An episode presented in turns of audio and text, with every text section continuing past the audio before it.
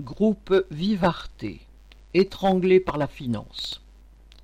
Le groupe d'habillement Vivarte, qui regroupait il y a moins de dix ans encore plus de vingt mille salariés sous de nombreuses enseignes, André, Nafnaf, Chevignon, La Halle, va vendre la dernière des marques qu'il lui reste, Minelli, puis disparaître.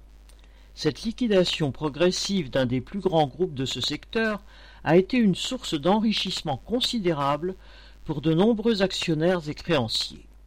En effet, Vivarte a été endetté après avoir été la victime plusieurs fois d'un rachat à effet de levier, un mécanisme financier très lucratif pour les actionnaires, mais dévastateur pour les travailleurs.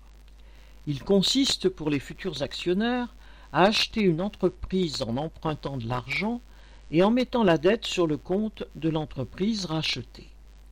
Les anciens propriétaires y trouvent leur compte, car ils vendent leur entreprise à bon prix, et les nouveaux propriétaires aussi, car ils payent avec de l'argent qu'ils n'ont pas et qu'ils feront rembourser par les travailleurs de l'entreprise rachetée.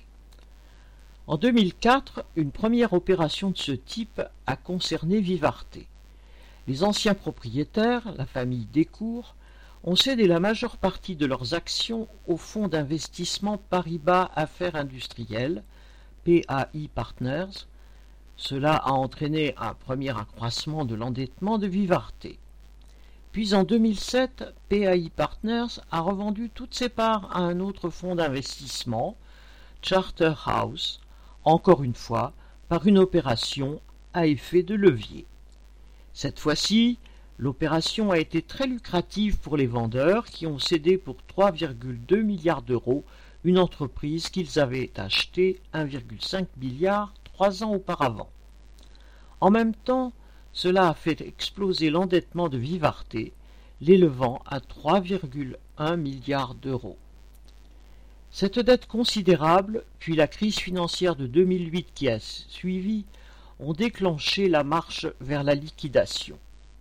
Les actionnaires et les créanciers se sont alors payés en vendant par petits bouts une entreprise endettée mais valorisée à plus de 4 milliards d'euros. Année après année, des marques ont été vendues et des milliers d'emplois supprimés. En 2016, le dernier PDG de Vivarte, Patrick Puy, spécialiste des liquidations, est arrivé aux commandes avec un programme clair déclarant citation, Survivre, ça veut dire qu'on se sera coupé un bras, une jambe, mais qu'au bout de votre mission, l'entreprise pourra continuer. Fin de citation. En 2018, il vendait la marque André au site internet de vente en ligne Spartoo. Deux ans plus tard, André déposait le bilan et supprimait 600 emplois. En 2020, Patrick Puy restructurait et vendait la halle. Plus de 2000 emplois disparaissaient. Aujourd'hui, alors qu'il a coupé les bras, les jambes, la tête et va fermer la boutique, dans une interview à la presse, puis conclut citation Je vais partir avec le sentiment d'avoir fait le job. Fin citation.